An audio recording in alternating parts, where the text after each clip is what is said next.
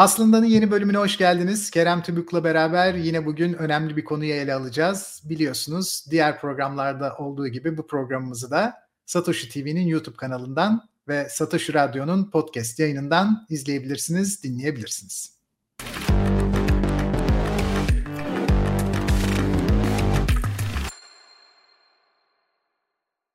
Kerem abi yine buradayız. Yine aradan bir hafta geçmiş. Çok çabuk geçiyor sanki değil mi? Evet. evet. Ben de yani Güzel güncelin senin çok yoğun biliyorum. Benim de hiç fena değil yani ba- bayağı yoğun. Şaşırıyorum. Sanki seninle dün daha beraberdik konuştuk. Tekrar bir gün sonra yine beraber olmuşuz gibi geliyor. Evet, bir ritme girdik herhalde. Dur bakalım. Girdi girdi. Devam edin. Nefesimiz ne kadar sürecek? Bakalım. Yani bence senin nefesin bayağı gidecek öyle görünüyor. Ki bugün zaten senin üstadı olduğun bir konu seçtik. Girişimcilik. Şimdi evet. şöyle bir şeyler söyleyeyim ilk aklıma gelenleri. Tabii girişimcilik son 20 yıldır üstüne ne çalışıldı ne çalışıldı. Ama şöyle bir durum var gibi sanki. Genellikle bizde girişimci denildiğinde işletme fakültelerinde herkesin çalıştığı bir alana dönüştü. Uluslararası ilişkilerde nasıl herkes güvenlik çalışıyor, işletmede de herkes bir dönem girişimcilik çalışmaya başladı. Çok çalışılan bir şey nitelik olarak birbirini taklit eden yazılara dönüştüğünde kendi olasılıklarını da kapatıyor. Yani üzerine daha çok çalışılan konular bazen iyice körleşilen konulara dönüşüyor. Bence güvenlik ve girişimcilikte özellikle bu biraz bariz şekilde sırıtıyor. Yine girişimci dendiğinde bizim ülkede bir elin parmakları kadar kişi akla geliyor. Her konu onlara soruluyor ki bazıları ticari ömürlerini sonlandırdı bile. Şimdi öyle bir yerden tutmalıyız ki neden neler değişti de girişimcilik bu kadar popülerleşti? Çünkü tarihsel döneme bakıyorum Kerem abi. Çok uzun bir süre toprağa dayalı bir üretim varken girişimci falan olamıyorsun. Toprak kiminse sen onun makinasısın. Do- çalışanı bile değil, makinasısın. Sonradan yavaş yavaş uluslararası ya da önce ulusal sonra uluslararası şirketler doğuyor filan. E bu sefer de sermaye seni eziyor geçiyor. Hiç kolay değil bir girişim yapayım öyle yapayım öyle olsun yok. Diyelim ki zanaatkarsın, esnafsın. O zaman da loncaya bağlanman gerekiyor. Her şeyinle kontrol altındasın. Usta çırak ilişkisi var. Her şey çok net. Hiç de öyle girişimci gibi görünmüyorsun. Son dönemde ise şöyle bir şey düşünüyorum. Artık düşük saatlerle yüksek getiri elde etmek mümkün oldu. oldu. Bu neye bağlı olarak oldu? Otomasyona. Ama otomasyon arttıkça istihdam edilme istenci de azalıyor. Değil mi? Artık evet. istihdam etmiyorsun. Yeni kişiler kendilerine iş bulmak için birazcık da zorunlu olarak girişime girmek istiyorlar. Bir örnekle kapatıyorum sonra sözü sana vereceğim. Zaten çok uzun konuşacağını tahmin ediyorum. 2008'de Demokratik Kongo'daydım. Bir Türkiye İhracatçılar Meclisi'nin işte şeyi olarak gitmiştim. Temsilcisi olarak. 3 üç, üç buçuk ay kadar kaldım Kinshasa'da. Çok ilginç bir olayla karşılaştım. Sinyalizasyon yok ülkede. Yani e, trafik lambaları yok. Yapıldığı an trafik polisleri kırıyor. İşsiz kalacağız zannediyorlar. Makinalaşma başladı. İşsiz kalacağız. Biz de bu direnç girişimciyle dünyada da artık zorunlu olarak kırılacak. Şu düşünce gidiyor artık. Eğer istihdam edilemiyorsam, işimi bir otomasyon ya da makina alıyorsa ben mahvoldum değil, ben yeni bir iş icat ederim ya da yeni icat edilmiş bir işin girişimcisi olurum meselesi öne çıktı. Şimdi senden önce tanımıyla alalım. Sonra da senin o mükemmel iç içe geçmiş çıkarsamalarınla merakla dinleyelim. Ee, şimdi ikiye ayıracağım zaten ben de girişimcilik konusunu. Birini ekonomik e, rol olarak girişimcilik, ekonomi makro açıdan girişimciler ekonomi için ne anlam ifade ediyor, ne e, fonksiyon yerine getiriyorlar. E, ikincisi de daha çok işte senin bahsettiğin daha mekanik kısmı onun. Yani e, girişimcilerin standart olarak yapması gereken şeyler nelerdir? İşte kendi tecrübelerinden de tabii orada örnek verelim. Yapılan hatalar nelerdir? E, bu tip şeyler. E, girişimcilik bir iş kuran, bir e, günümüzde de daha çok işte şirket kuralım diyelim. Çünkü şirketleşerek büyüyor herkes. E, kişilere denir. Şimdi e, dediğim gibi girişimcilik aynı sermayedarlık gibi, emekçilik gibi aslında ekonomik bir rol. Sermaye kısmında da biraz bahsetmiştim. Bu e, ekonomik roller e, bireylerin üstlendiği ekonomik aktiviteler yani fiiller sonucu üstlendikleri şapkalar roller yani kişilerin benliğinde, içinde, doğasında veya işte Marksistlerin iddia ettiği gibi bilincinde, beyninde falan e, imprint edilmiş, buraya e, mıhlanmış şeyler değildir. E, bir insan aynı anda hem sermayedar hem emekçi olabilir, hem sermayedar hem girişimci olabilir. E, ilk başlarda emekçi olup daha sonra sermayedar olabilir. Zaman yani aynı kişi değişik hayatın zamanlarında değişik roller üstlenebilir. E, bunun e, yanında işte e, sosyalist e, propagandanın biraz karikatürizleştirdiği gibi bu rollerde de işte direkt e, varlık şeyini ölçemezsin. Yani biz nasıl e, şey yapıyoruz? Sermayedar zengin, emekçi fakir. İşte sermayedarın çok şeyi var, emekçinin çok az şeyi var. Bunun tam tersi de olabilir. Yani çok daha az varlıklı e, mesela diyelim ki sen sermayedarsın, e, 100 bin lira biriktirdin, e, halka açık bir şirkette hisse aldın sermaye katkı bulundum ve bu sermayenin karşılığında bir kar payı alıyorsun. E, ama ayda 10 bin lira e, getirin var senin birikiminin. Ben de ayda 50 bin lira kazanan sıfır sermayesi olan bir emekçi olabilirim. Senden daha varlıklı olabilirim. Dolayısıyla bu e, konseptleri, bu rolleri e, konuşurken e, kişilerden bağımsız o kişilerin o an için üstlendikleri ekonomik aktivite ve görevler olarak konsantre olmak. Dediğim gibi e, girişimcilik aslında ekonomik bir rol e, ve e, makroekonomik işleyişte önemli bir e, rol e, üstleniyor girişimciler ve bu genelde e, modern ekonomik teorilerde çok göz ardı e, edilen bir rol aslında. Şimdi ekonomide e, sınırlı kaynaklar e, şu, her an e, o anki e, tüketici taleplerini karşılamak için bir ekonomik aktivite içindedirler e, bugünkü e, tüketici talepleri neyse ona göre e, bütün bu ekonomik sistemin yapılandığını düşün. E, ama e, bu hiçbir zaman bir dengede değildir. Sürekli yeni şirketler kurulur, şirketler batar, e, tüketici arzuları değişir. E, dolayısıyla da üretim e, eldeki kısıtlı üretim araçları artı emek artı sermayenin hep bir şekilde yapısının değişmesi gerekir ki yeni e, taleplere e, hizmet edebilsin. E, işte girişimciler bu noktada bu değişimin e, motorlarıdır aslında. E, Avustralyalı iktisatçı Schumpeter'in e, Creative Destruction diye bir e, şeyi vardır. E, sözü vardır. İşte yaratıcı yıkım. E, şunu ifade eder ekonominin yapısında, üretim araçlarında, şirketlerin yapısında ne ürettikleri, ne ürünler bunlar sürekli değişmek zorunda oldukları için bazı şirketler ayak uyduramayabilir, yeni şirketler çıkar. Sürekli bir dönüşüm vardır ekonominin içinde. ee, aynı anda bugün mesela bir sürü şirket kuruldu biz konuşurken bir sürü şirket de battı. Ve sürekli bu döngü devam eder. Şimdi girişimciler e, özellikle bir e, şey daha ifade ederler. Ekstra bir girişimci karı elde etme fırsatları vardır. O da şu, bugün için e, gelecekte talep edilmesini bekledikleri malların üretiminde kullanılacak araçlar eğer bugün daha az değerliyse yani şu anda onlar full kullanılmıyorsa onları şimdiden ucuza alıp geleceğe yönelik plan yaptıkları için geleceğe yönelik e, üretimi e, planlarken ve bunu e, şeye geçirirken daha ucuza mal ederler bazı şeyleri. Şöyle örnek vereyim. E, şimdi diyelim ki portakal diye bir şey var. Portakal tüketiliyor ama portakal suyu diye bir şey icat edilmemiş. Portakal suyu e, diye bir şey icat edildiğinde portakala olan talep artacağını varsayıyor. İşte portakal yiyenler yemeye devam edecek. Bir de portakal suyu isteyenler gelecek. Böylece portakala talep artacak. Bunu öngörebilen bir portakal suyu üreticiliği yapmayı düşünen bir girişimci. Portakalları daha erkenden, portakal bahçelerini daha erkenden, daha ucuza kapatıp daha sonra e, eğer haklı çıkarsa tahmininde e, ve ürettiği mala gerçekten talep olursa buradan ekstra kar etme imkanı da sağlar. Bu da aslında e, ekonomideki kıt kaynakların aslında dönüşmesini sağlar. Yani e, bunu şeyde de söylemiştik. E, mesela yazılımcılık e, önemliyse, e, yıldızı parlıyorsa, gelecekte çok e, daha e, getirisi getireceğine inanıyorsa insanlar e, bugünden o tarafa kayma olmaya başlar. Daha çok yazılımcı yetişmeye başlar. Böylece ekonomik e, yapı hem ham maddeler hem üretim araçları hem emek kendini dönüştürerek e, yeni dünyaya, yeni ekonomiye, yeni ekonomideki e, yeni tüketici arzularına e, hizmet vermeye çalışmaya devam eden böyle bir dönüşümün içine girerler. Ve bu sürekli Peki, şey devam eder.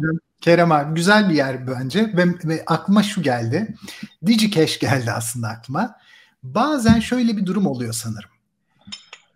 Girişimci geleceği tahmin ederken bazen geleceği zorlayabiliyor. Bir meseleye doğru onu çevirmek için devrimci bir atılım da yapabiliyor. Fakat bu devrimci atılım mevcut durumdan çok ileriye atılmışsa yeni dönem o büyük atılıma hemen cevap veremiyor. Mesela evet. DigiCash aslında Bitcoin'in atalarından sayılır. Farklıları var ama önemli bir girişim. Girişim kabul görmüyor çünkü bugünkü altyapı ve bugünkü hazırlık henüz yok. Halbuki evet. girişimci çok daha ileriye bakmış durumda. Burada şöyle bir durum mu oluyor? Orta vasat seviyenin, vasat beklentinin, zihnin, gereksinimlerin daha farkında olabilen kişi daha kazançlı bir girişimci mi oluyor? Yani girişimci muhteşem bir dehadan çok orta sınıf aklını okuyabilen birisi mi? Evet aslında öyle daha daha iyi tanımlayabilirsin. Çünkü sen istediğin kadar e, muhteşem bir şey yap. ilgi görmezse erken olabilir dediğin gibi. O zamanlama önemli. Yani e, zaten girişimci şekillendiremez, dönüştüremez kolay kolay tüketicinin şey. Milyonlarca tüketici var ve mesela mekaniğinde de tekrar konuşuruz. E, girişimcilikte market research, pazar araştırması gibi şeyler yapıyoruz işte e, potansiyel müşterilerden veya var olan müşterilerden görüşleri toplanır. Nasıl bir ürün, nasıl bir hizmet, nasıl bir şey istedikleri toplanır. E, bu genelde çalışmaz. Bu çok kullanılır ama çalışmaz. Çünkü tüketici de tahmin edemiyordur kendinin ne istediğini. Bunun en güzel şeylerinden biri işte Steve Jobs iPhone, Apple ve Android telefonlarında yaşadı. Steve Jobs'un mesela dehası e, müşterinin arzuladığı şeyi, arzulayacağı şeylerde ondan daha iyi bilmesi daha iyi değerlendirmesi, buna kumar oynaması ve müşteri bu da olsun, bu da olsun, bu da olsun dediği zaman o deneyimi herkes abstrakt bir şekilde, soyut bir şekilde daha ürün yokken ortadan onu hayal edemez. Ama eline verdiğinde ürünü veya işte direkt sunduğunda bir paket olarak. Çünkü burada şey de önemli. Bir ürün onun e, fiziksel şeylerine e, öte bir şeydir. Bir deneyimdir her ürün. Yani bu servis sektöründe tabii ki yüzde yüz deneyimdir veya yüzde doksan neyse çok daha büyük deneyimdir. Ama fiziksel mallarda da deneyimdir. Ee, sizin en ufak yani satıcıyla olan en ufak ilişkiniz bile bu deneyimin bir parçasıdır. İlla böyle çok e, sofistike ürünlerden bahsettiğimiz aynı e, şey yapmayın. Her ürün için geçerlidir bu. Her ürünün e, müşterisine e, o ürünü sunan bir deneyim, toplu bir deneyim satar. Ve bu deneyimi satarken de e, bu deneyimi müşteri, potansiyel müşteri kendisi hayal edip de sana tarif edemediği için sen onu tahmin etmen gerekir. E mesela e, Steve Jobs bir sürü şey yok, o port yok, bu port yok, şu yok, bu yok dedi. Ama Steve Jobs dedi bunun basit olması lazım, crash olmaması lazım, aslında değerli olan deneyim bu. Ben bunu yapıyorum. Evet yapabiliriz istersek onu da koyarız, bunu da koyarız. İşte çıkabilen pil, işte efendime söyleyeyim falanca port. Çok tartışılırdı bunlar, hala da tartışılıyor. Bu çünkü teknolojik bir dönüşüm oluyordu. Yepyeni bir sektör çıkıyordu. Akıllı telefon ve bu nasıl olmalı? E, bunu işte yaşı e, yani son 3-5 senelik bir şey bu zaten. E, bunu e, çok iyi e, izlemişlerdir dışarıdan ama gerçekten de bu çok zor bir şey. Mesela e, en basit şeyler yani yiyecek içecek şey en basit girilen işlerden biridir. Herkes bir restoran, bir kafe, bir işte coffee shop, bir bar mar açma hayali kuran çok insan vardır mesela. Çünkü oradaki yaşadıkları deneyimi, tabii bu da bir hata, o e, şey de yapayım. Yani müşteri olarak yaşadığınız deneyimi sahibi olarak yaşayamazsınız. Başınıza bela alırsınız. Onu da söyleyeyim şimdi uyarı olarak.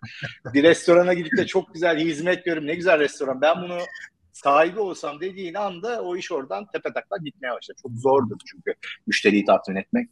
E, neyse konuyu dağıtmayalım. E, girişimcilerin e, bu işte e, hep ekolibriume, dengeye ulaşmaya çalışan ama hiçbir zaman dengeye ulaşamayan üretim ve tüketim bu bütün ekonomik aktivitenin e, dönüşmesini yani gelecek e, tüketici e, arzularını karşılayacak hale gelmesini çünkü unutmayın kaynaklar kıt. Ya bir şey kullanılacak ya başka bir şey kullanılacak. Sonsuz kaynağımız yok. Hem o hem bu olmuyor. Önceliklerin olması lazım ve bu öncelikleri de müşteri ödediği fiyatla sinyal olarak yolluyor son fiyat olarak. Evet. Ee, burada e, fiyatın oluşumu ile ilgili bir başka şeyde de bahsetmiştim. Tekrar vurgulayayım. Piyasada fiyatlar tüketici tarafından başlar, maliyete doğru iner. Herkes tam tersini düşünür. Çünkü ekonomik aktivitenin içinde herkes önce satın alıp üzerine kar koyup sattığı için zanneder ki sattığı malın fiyatını maliyeti belirliyor. Hayır. Makroekonomikte sen be, zaten satıcı e, e, e, fiyat belirleyemez. Sen istediğin fiyat belirlemek demek istediğin fiyatı kafadan koymak değil. Senin işte bir araban var diyelim ki Toyota normalde piyasası 2 milyon TL. 20 milyon dersin satışa koyarsın kimse almaz. Bu fiyat belirlemek değildir. Fiyatı nihai tüketici o parayı sana vererek belirler. O yüzden de fiyat belirlerken ya doğrusu fiyat belirlerken değil de e, piyasanın belirlediği fiyatı uygularken daha e, doğru. E, geriye doğru işte tüketici mesela yine portakalda örnek verelim. Portakalın fiyatı portakal suyuna verilen paradan belli olur. Portakalın bir fiyatı oluşur da o fiyatı alıp da portakal suyuna dönüştürmezsin fiyatını. Eğer bir insan bir bardak portakala 10 TL vermek istiyorsa bunu piyasa 10 TL olarak fiyat, fiyatlandırmışsa bu o 10 TL geriye doğru gider. Portakalın hatta portakalı üretmeye e, yarayan malların fiyatını da belirler. Dolayısıyla burada her zaman bir girişimci karı oluşur. Çünkü sen önceden e, tahmin edin, tahminin doğru çıkarsa ve şu anda atıl, nispeten atıl kalmış, işte fazla bir şeye e, şu andaki ekonomik dengede, üretim şeyinde çok kullanılmayan, çok talep edilmeyen ama ileride çok talep edileceğini düşündüğün bir ham madde olabilir, bir iş gücü olabilir, e, bir kontratla bağlayacağım bir şey olabilir. İşte buradan havalanı yapılacak bir arsa almak gibi yani biraz. Yani spekülasyon yapıyorsun. Çünkü diyorsun ki benim satacağım ürün tutacak. Evet. Bu ürüne bu kadar insanlar para verecek. Evet güzel. Dolayısıyla ben bunları üretebilmek için şunlara şunlara ihtiyacım var. Ben şimdiden bunları alayım. O dönüşüm içinde karlı, ekstra karlı çıkabilirim. Şimdi e, şirket karlarında da mesela sermayenin neden üretimden pay aldığını konuşmuştuk sermaye bölümünde. Sermaye iki tane şey alır. Aslında tek şey de iç içe geçmiş. E, zaman e, yani faize yakın para alır e, sermaye. Neden? Çünkü onun sunduğu şey de borç gibidir aynı. Bir zaman değeri vardır. Senin biriktirmiş, senin biriktirmek için e, beklemediğin, sabretmediğin zamanı biriktirmiş. Onu veriyor sana. Bir de risk primi. Yani o sermayenin batma ihtimali. Onu da işte genel şartlarla kim ne yapıyorsa onun için şey yapıyor. O yüzden büyük şirketlerde e, her zaman ekonomide faiz geliriyle e, pardon evet faiz geliriyle piyasa faiz geliriyle dividend yield dediğimiz yani şirketlerin return on equity dediğimiz Hı. sermayeden dönüş oranı birbirine yakındır her zaman. Bunların değiştiği tek zamanlar yani sermaye şirketlerin karlarının bu faiz e, dediğimiz e, rakamdan uzaklaşıp daha da arttığı zamanlar bu dediğim girişimci karının devreye girmesi. Yani yepyeni bir şey yapıyorsun. Bu zaten hep teknoloji yeni şirketlerde böyledir. Yani 100 sene evvel elektrik yeni teknolojiydi. Onun için geçerli. Şimdi bilişim yeni teknoloji. Buralarda yüksek karlar elde ediyor. Çünkü bu e, firmalar e, o dönüşümün motorudur. O dönüşürken yeni ürünler, yeni hizmetler yaratırlar. Oradan gelen ekstra parayı işte üretim araçlarına o ham maddeye falan vermek zorunda kalmazlar. E, böylece şeyler, e, karlar açılır. Sonra yavaş yavaş o karlar, o sektör oturdukça, mesela bugün çok eski sektörler, madencilik sektörü, demir çelik sektörü, hatta telekom sektörü, e, işte böyle 100 yıldır yapılan sektörleri düşün, petrol, işte e, bunların, bu şirketlerin karları hep piyasa faizine yakındır, sermaye e, şeyi, e, payı bütün masraflar şey olduktan sonra. Ee, ekonomik aktivite yani ekonomi anlamında makroekonomi anlamında e, girişimcilerin rolü bu. Çok önemli bir rol. E, tabii e, bir de bunun pratikte hayatta işte bunun bir mekaniği var ve e, girişimci olmak isteyenlerin de bilmesi gereken bazı şeyler var. Biraz da e, ondan bahsedeyim.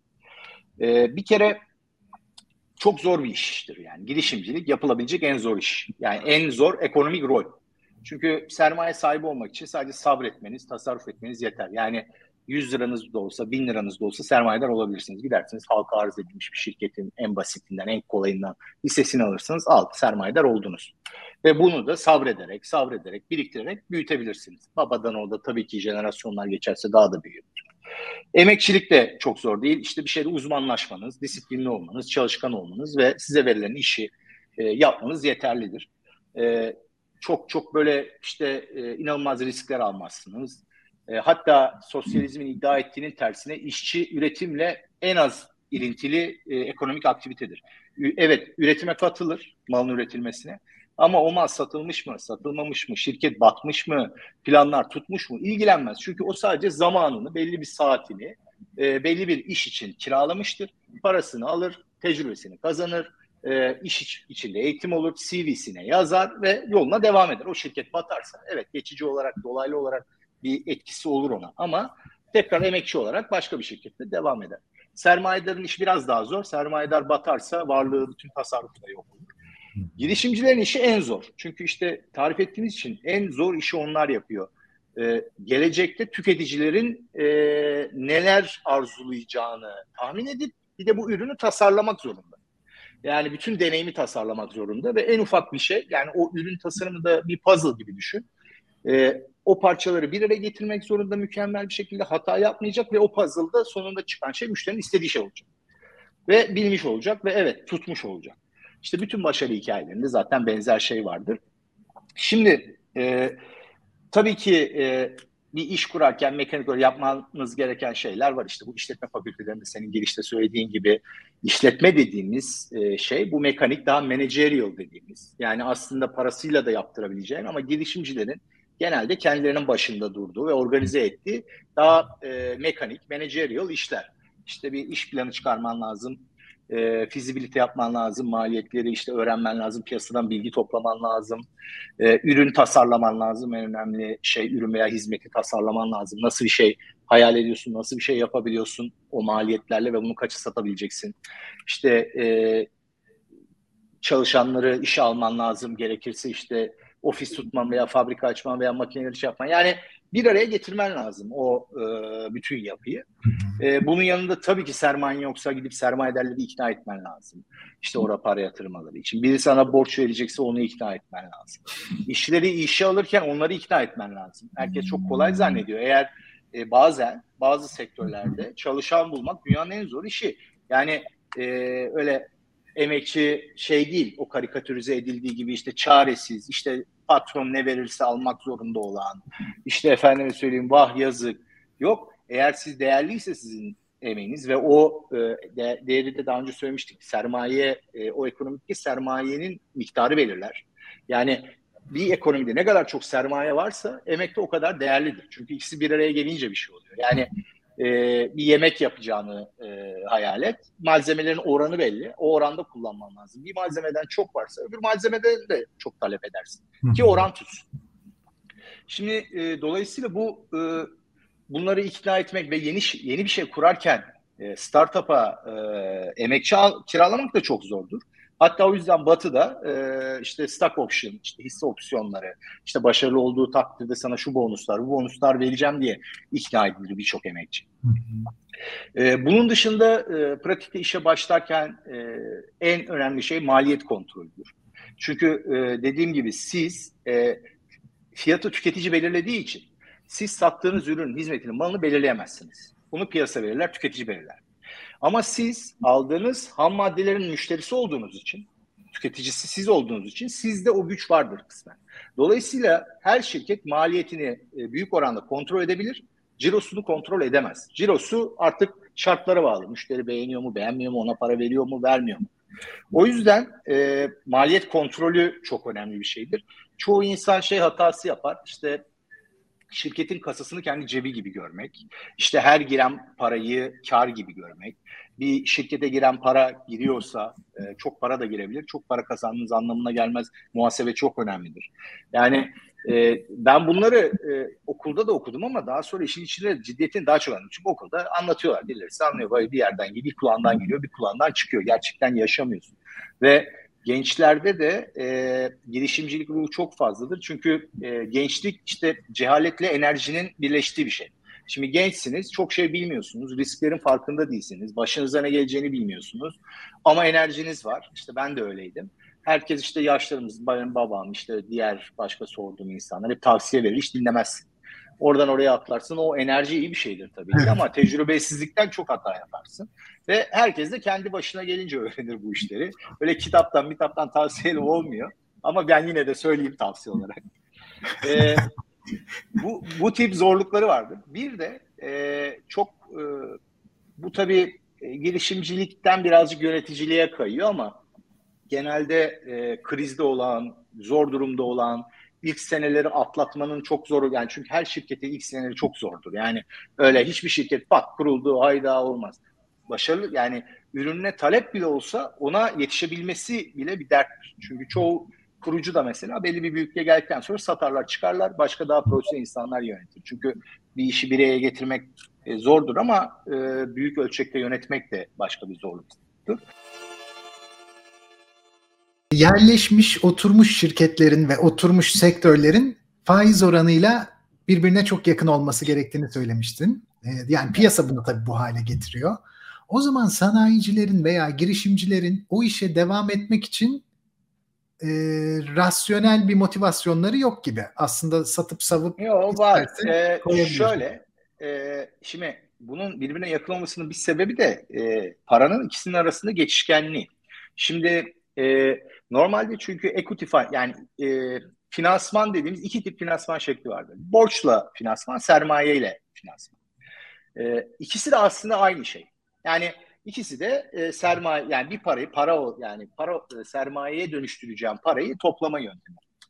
Hatta bunlar e, e, yani bu tabii dediğim gibi e, girişimci karının olmadığı, yeni başlayan, çok potansiyelin olduğu belli olmadığı firmalar için geçerli değildir. Daha oturmuş şirketler için geçerlidir ve bunların hem halka açıklık borsada işlem görmeleri hem bankaları olan e, şeyleriyle her firma mesela paraya ihtiyacı var bir yatırım yapacak bir firma değil mi? Halka açıklı bir firma diye düşünün. Önünde e, paraya ihtiyacı var işte 100 milyon dolarlık bir yatırım yapacak. Bu 100 milyon doları e, raise etmenin, almanın onlar için her zaman iki seçeneği vardır. Bir, borç alabilirler. İki, e, sermaye arttırımına girebilirler. Yani equity finance, equity'den şey yaparlar. Sermaye arttırımına gittiklerinde e, pay verirler. E, şey verdiklerinde sabit faiz verirler. E, ve parayı yatıran insanlar da bu getirileri takip ettikleri için birbirine oturmuş bu geleneksel firmalarda bazen e, şeye talepte verirler. Daha işte tasarruftan çünkü aynı yerden besleniyor. İkisi de aynı havuzdan beslendiği için tasarruftan. E, ya buradan e, yatıran adamlar da ters tarafından e, borç vermeyi tercih edebilirler veya e, hisse olarak e, equity e, e, pay alma karşılığında parayı şirkete koymayı tercih edebilirler ve bu fiyatlar tabii ki etkiliyor. Fiyatlar nedir? Birinde return on equity, dividend yield dediğimiz şirketin sana vereceği temettü artı capital gains işte hisselerin artışı. Öbüründe de faiz oranı. Dolayısıyla bu iki rakam birbirine yaklaşır. Tek yaklaşmadığı yer dediğim gibi geleceğin çok belirsiz upside'ın, potansiyelin çok yüksek olduğu ama belirsiz olduğu dönemler olabilir. Mesela yıllarca özellikle teknoloji şirketleri 5 kuruş kar etmeden hem borsaya açılıp hem de para toplayıp değerlerini arttırabiliyorlar. Çünkü hmm. diyor ki yatırımcı işte burada evet e, şu anda bir kar etmiyor e, sürekli yat ama bu da bir yatırım gibi geleceğe. İşte pazar payını arttırıyor. Şöyle olacak, böyle olacak. İşte elektrikli arabalar çok popüler olacak. Piyasadaki dominansı böyle olacak. Bu ileride kar edecek ama çok daha fazla kar edecek. Yani faizin kat kat ve üstü kar edecek. O yüzden ben şimdiden paramı buraya koyuyorum. Riskimi alıyorum. Böylece bu şirketi finanse ediyorsunuz. Yani o startup'ı veya yeniden başlayacak şirketi finanse etmiş oluyorsunuz o koyduğunuz parayı. Halka açık şirketlere gittiğimizde böyle aynalı kocaman binalar, içerisi granitlerle döşenmiş, ofisler süper lüks, içindeki herkes kravatlı, işte takım elbiseli, tayyörlü, kadınlar çok şık filan. Patron şirketine gideriz. Bir anda aa her şey rezil böyle hiçbir yer yıkanmamış gibi böyle 55 yaş üstü insanlar etrafta dolanıyor değil mi? terlikle gezer, işte çiçeği sular, çayı getirir ve genellikle itibarı yüksektir. Uzun süredir çalışan kişilerin statüsü düşük olsa da itibarları yüksektir. İkisi arasında şöyle bir fark mı var diye düşünürüm hep böyle. Patron şirketi kar odaklıyken halka açık şirket değer odaklı olmak zorunda. Değer odaklı olmak bir sürü yatırımcıya bak burası çok güzel bir şirket ona emin ol diye bir işte bir görsellik kazandırmak. Patron şirketinde iş yapmak ama ona dikkat etmemek. Bu iki girişimci e, tipi birbirinden farklı mı? Yok, estetik olarak bakarsan evet o ölçekle ilgili, büyüklükle ilgili bir şey dediğin gibi. E, tabii ölçek konusu dediğim gibi e, her şirket çok büyüyecek diye bir şey yok ama belli bir noktada da e, bazı şeyleri yapmadan da büyüyemiyorsun. Çünkü ölçeklenme şu demek, bir sistemin parça sayısı arttıkça da o sistemin aynı fonksiyonu yerine geçirme, getirebilmesi. Yani 10 kişilik çalışan bir şirket çalışıyorsa 1000 kişi de aynı şekilde çalışabiliyor. Çalışamıyorsa orada bir ölçeklenme sorunu var demektir. Şimdi e, ölçeklenirken de e, sahipleriyle yani sermaye sahipleri, şirket sahipleri ki bunlar çoğalırlar. E, büyüdükçe. Yani tek bir şey olmaz. Çünkü bir riski dağıtmak için iki büyümüştür. Büyümek için de ortak almak gerekir falan. Her zaman büyür böyle. E, sayı artar. E, şirket arasında mesafe artar. Yani patron şirketi gibi ne haber çocuklar ben geldim olmaz. İşte e, senede bir genel kurul, işte uzaktan takip etmeler. Çünkü düşün e, 10 bin tane ortağı var şirketin. Nasıl her biri nasıl gelecek de oraya nasıl şey yapacaksın? Tabii. Birinin az hissesi var, birinin çok hissesi var. E, artı e, bazen e, işte yönetim bilimiyle ilgili biraz işletme bilimiyle ilgili. Bu farklı e, şeyler konuşuluyor, dönem dönem değişiyor da. İşte organizasyon yani şirket organizasyonu verimli olarak çalışabilmesi için nasıl yapılandırılmalı, iş tanımları nasıl yapılmalı, bu ölçeklenebiliyor mu? Tabii bunu yapınca da araya bir sürü bürokrasi giriyor. Yani normalde iş küçükken ihtiyaç duymadığın bir sürü ara e, fonksiyonlar ortaya çıkıyor. Ve bu fonksiyonları doldurman gerekiyor. Burada da mesela en büyük şey e, işte birden israfa kaçmak gibi böyle hatalar olabiliyor. Büyürken yapılan hatalardan biri de oldu. Yani sırf şöyle görüneceğim diye e, işte kurumsal görüneceğim diye aslında ihtiyaclı olmadığı şeyleri önceden masraflara girmek. İşte bu çok önemli hatalardan biridir. Bunları ben de yaptım yani zamanında hmm. ama herkesin var böyle şirketlerin var bizim de olmalı. Yani niye olsun? Yani zamanı gelince olur. Çünkü e, bu da çok önemli. E, giriş yani yeni şirketlerin sermayesi büyük şirketlerden çok daha fazla değerlidir. Yani hem marjinal fayda kuralı açısından hem de az olduğu için hata yapma payın e, çok az. Büyük şirket, büyük sermayeli şirket hatayı yer. Evet bir sene zarar yazar. Hatanın bedelini öder. Batmadan devam edebilir. Küçük şirket en ufak hatada sermayesini yitirirse batar gider bir daha yani çünkü dibi sıfırı şey yaptın mı geriye e, çıkma şansında kalmaz. O yüzden e, küçük şirketlerin, yeni girişimlerin, işte girişimcilerin kurduğu yeni şirketlerin parası çok çok daha kıymetli olmak zorundadır. Yani her kuruş harcanırken 10 kere düşürmek zorundadır. E, böyle gereksiz harcamaların bedeli işte çok daha ağır olabiliyor dediğim gibi. Yani hem hata marjının az e, hem de e, zaten yani e, kredibiliten de daha az. İşte sıkıştığın zaman ulaşabileceğin emergency e, kaynaklar da çok daha az. Zaten kendini kanıtlamamışsın. O yüzden e, o şeyde biraz bahsetmiştim maliyet kontrolüyle alakalı. E, çok çok dikkatli olunması gerekir. Bir de e, hani bu ekonomik roller dedik ya hem emekçi hem e, girişimci hem sermayedar aynı anda olabiliyor insanlar. Genelde girişimciler aynı zamanda emekçidir. Yani genel müdürü gibi işte şeyini evet. emeğini de harcar. E, yapılan hatalardan biri de kendine maaş bağlamamaktır girişimciler. Şimdi girişimci kendi şirketinde her şeyini kendi koysa bile kendine objektif olarak dışarıda başka bir iş yapsa yaklaşık alabileceği bir parayı en azından maaş olarak belirleyip muhasebeye işlemek zorundadır. Yani sen dışarıda 10 bin lira kazanabilecekken senin yaptığın iş 5 bin lira kar ediyorsa sen kendine hiç maaş almadan o iş ekonomik değil. Sen o işi kapatıp gidip maaşla çalışman lazım. Cebine 10 bin lira gelecek çünkü öbür türlü. Ve bu normalde e, hemen de böyle ortaya çıkmaz bu hatanın bedeli. Bu hatayı yaparsın. E, ne zaman anlarsın? İşte kasada para kalmayınca işte e, sen kar ettiğini zannederek işte e, parayı gelen paraları e, işte benim param bu işte şirket benim işte gibi özdeşleştirirsen e, bedelini ağır da ödeyebilirsin. Hatalardan biri de budur. Ee, Kerem abi, Descartes'in sevdiğim bir sözü var. Diyor ki dünyada en adaletli dağıtılmış şey akıldır. Çünkü akıl tekrar pazara çıkarılsa herkes gidip kendi aklını alırdı. Bana çok doğru geliyor bu. Herkes kendi aklına çok güvenir ve genellikle başkaları akılsızlıklarıyla eleştirilir. Ya bunlar aptal evet. yapamıyor, edemiyor. Bu kadar parası var yapamıyor. Bazen de hiç parası yok çünkü aklı yok denir. Yani her koşulda e, kişi kendi aklına bayılır, diğerlerini e, beğenmez.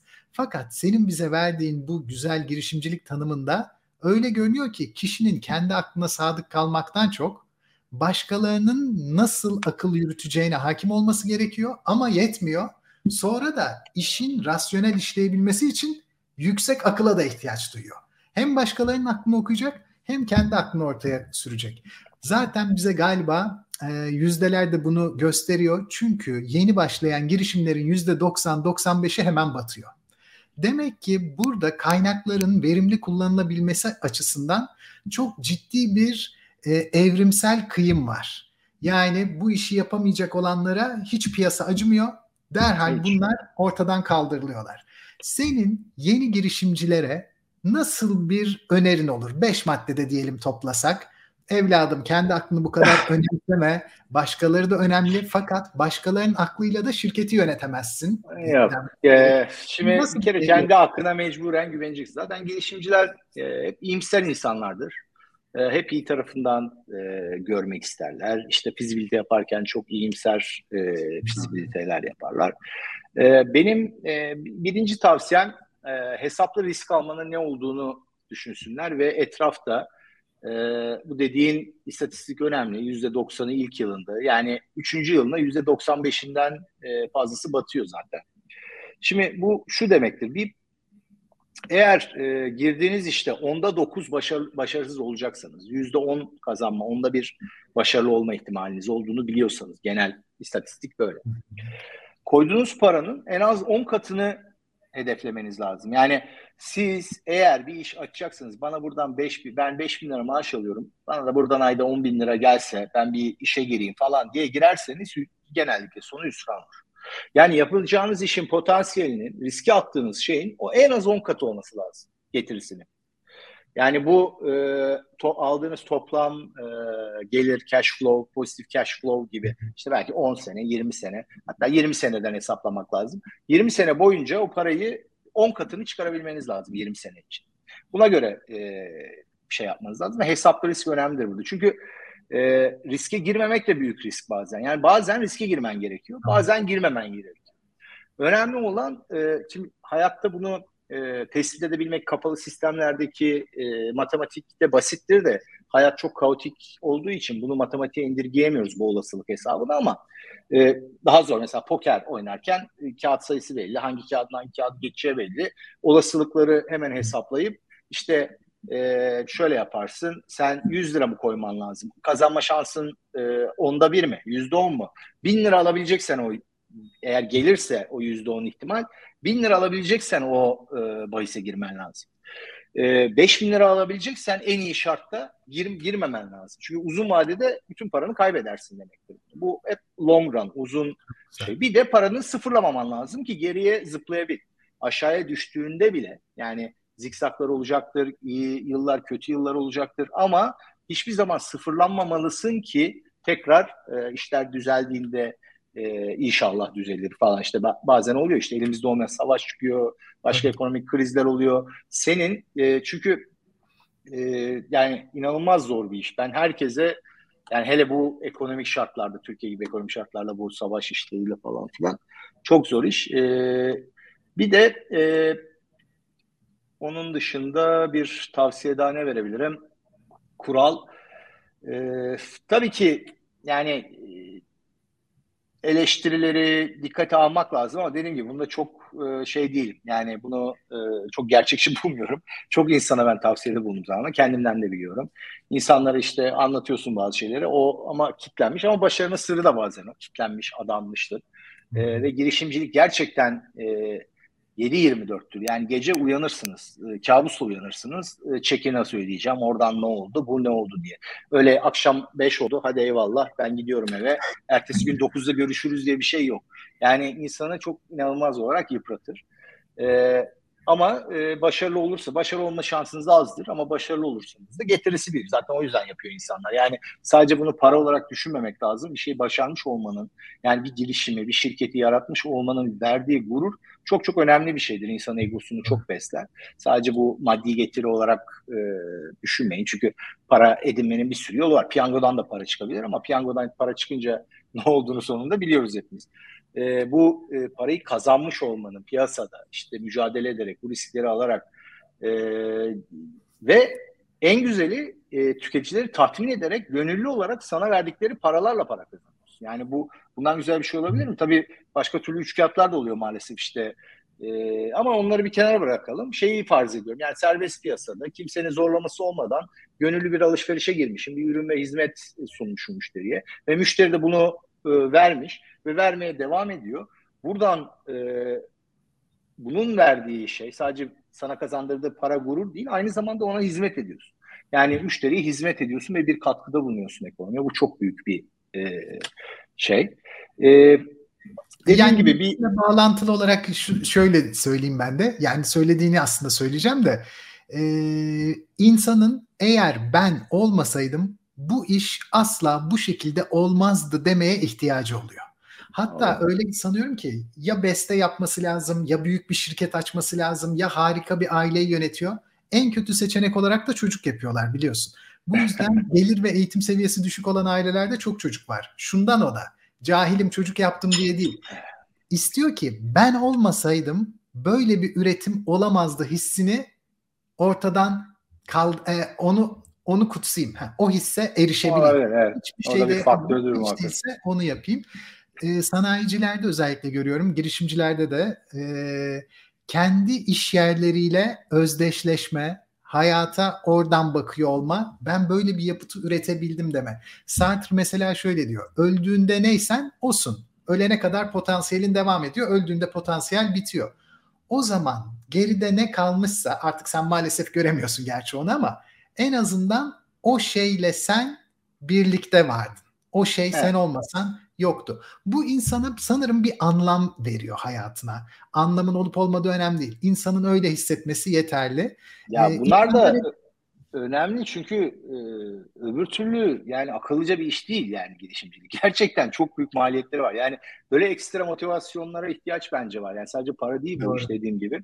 Bunlar olmasa bu e, e, bu kültürle de biraz ilgili belki. İşte farklı ülkelerde farklı e, kültürler de var. Girişimcilik, risk alma, işte şey mesela e, özellikle içinde bulunduğumuz ortam bu modernite kapitalizm özellikle işte endüstri devriminden sonra e, yine şeye döndüreceğim ama e, iki tane şey iyi kıymeti bilinmiyor. Son 250 senede hayatımıza girmiş şeyler bunlar. Yani ondan evvel yoktu. Bir tanesi sabit e, kiralı konut, diğeri de sabit maaşlı iş. Şimdi bunlar yıllarca yoktu ve bunların olmadığı bir ortamı hayal bile edemiyoruz ama insanlar biraz hayal etmeye çalışsın. Şimdi yarın e, karnının doyup doymayacağını bilmemek, bir ay sonra cebinde bir şey kalacak mı kalmayacak bilmeden, hep bilinmezlikle yaşamak. Yani bir şeyler yine yapıyorsun, üretiyorsun, hayatta kalıyorsun, çocuk yapıyorsun, bir şeyler yapıyorsun.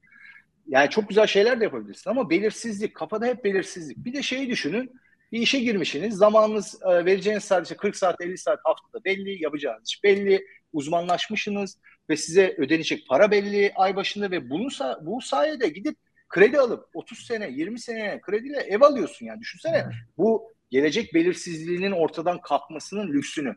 Ama hep böyle şey olarak bakarsan e, haset odaklı yani bende var sende yok. Bende az var sende çok var. Niye bu böyle? İşte ve insanlar da dediğim gibi öyle bir geçişkenlik var ki bu ekonomik rollerde o şapkaları takmada. İsterse herkes her şey olabilir. Ya bugün mesela e, 40 sene çalışan bir emekçi düşün. 20 yaşına başlamış ve 50 sene 70 yaşında emekli olmuş. Çalışırken sıfır sermaye diyelim emekçi. Parasını biriktirmiş. Emeklilik zaten sermayedarlık sayesinde var. Emekli olan insanlar o emeklilik getirisini ölene kadar çalışmadan nasıl elde ediyor zannediyorsunuz? Emekçiden tasarruf ederek sermayedara dönüşerek. Yani hayatının sonuna doğru artık diyor ki ben çalışmak istemiyorum artık sermayedara dönüşmek istiyorum. O birikimlerini şey yapıyor. Mesela birleşik e, BES, e, bireysel emeklilik, Avrupa'da, Amerika'da bunlar gidiyor fonlar gidiyor şirketleri finansman ediyor. Yani o evet, emekliler aslında sermayedar. Yani hayatlarının sonuna kadar da şöyle bir hesap yapılıyordu. Bir hayat sigortası hesabı. Senin ne kadar ömrün kaldı? Çünkü bırakmak istemiyorsan, hepsini ben harcamak istiyorsan işte bu kadar ömrüm kaldı. Sermayem bu kadar. Bu kadar da bu senede bu kadar getirisi olur. Her ay sana şu kadar ödesem 30 sene yeter. 30 senede ömrüm var. 100 sene kadar yaşarsın. İşte 70 ile 30 arası ben sana paranı ödeyeceğim. Sen artık sermayedar oldun. Yani o yüzden bu e, ekonomik şeyleri, e, rolleri, insanın, farklı insanların farklı zamanlarda hep sürekli değiştirebildiği şeyleri kişiyle özdeşleştirip işte sen emekçisin, sen sermayedarsın, sen girişimcisin. Böyle e, görmek ekonomiyi anlamamak demek. Yani anlamayı da zorlaştırıyor. Bu insanların ne e, fayda verdiğini, ne görev e, ifa ettiğini hiçbir şekilde anlayamıyorsun. Hep sürekli bir çatışma e, kafasıyla gidiyorsun. Hep bir hasete dayalı. İşte o zengin, ben fakirim, o istiyor, bu bilmem ne. İşte sermaye şöyle, bilmem ne böyle. E, bugün hala görüyoruz. Yani bir sürü e, dert var hayatta. Herkes bir çaba içinde. İşte herkes e, daha iyi olsun diye çabalıyor. Bazıları da kötüye gitmesin diye çabalıyor. Ve sürekli insanlarda bir hala bir sermaye düşmanlığı. Hala işte sosyal medyada orada burada işte sermaye böyle sermaye ya sermaye diye bir şey yok. Sermayedar kimliğini o anda verilmiş insanlar var. Bunların kararları var. Evet bunlar belli bir kararlar veriyorlar ama hepsinin ekonomide belli yeri var ve e, dediğim gibi yani bu sermayedar ve girişimci rolleri ekonomideki çok hafife alan, alınan roller. Emekçi biraz daha duygusal olarak e, işte çok abartılan bir rol. E, onu da vurgulamak istedim burada. Belki işte e, bağlantı yapıyoruz diğer programlarla nasıl refer ediyoruz geçmişe doğru daha iyi. Kerem abi ağzına sağlık. Yine çok güzeldi. E, bence bu program iyi, iyi yani sürekli üstüne koyarak gidiyor. Merak ee, ediyorum bakın nereye kadar bu yükseliş devam Tekrar ağzına sağlık. Haftaya seninle yine başka bir konuyla beraberiz. Görüşmek üzere. Bay bay. Programımızı hem Satoshi TV'nin YouTube kanalından hem de Satoshi Radyo'dan podcast olarak takip edebilirsiniz. Önümüzdeki hafta yine beraberiz. Kanalımıza abone olabilirsiniz.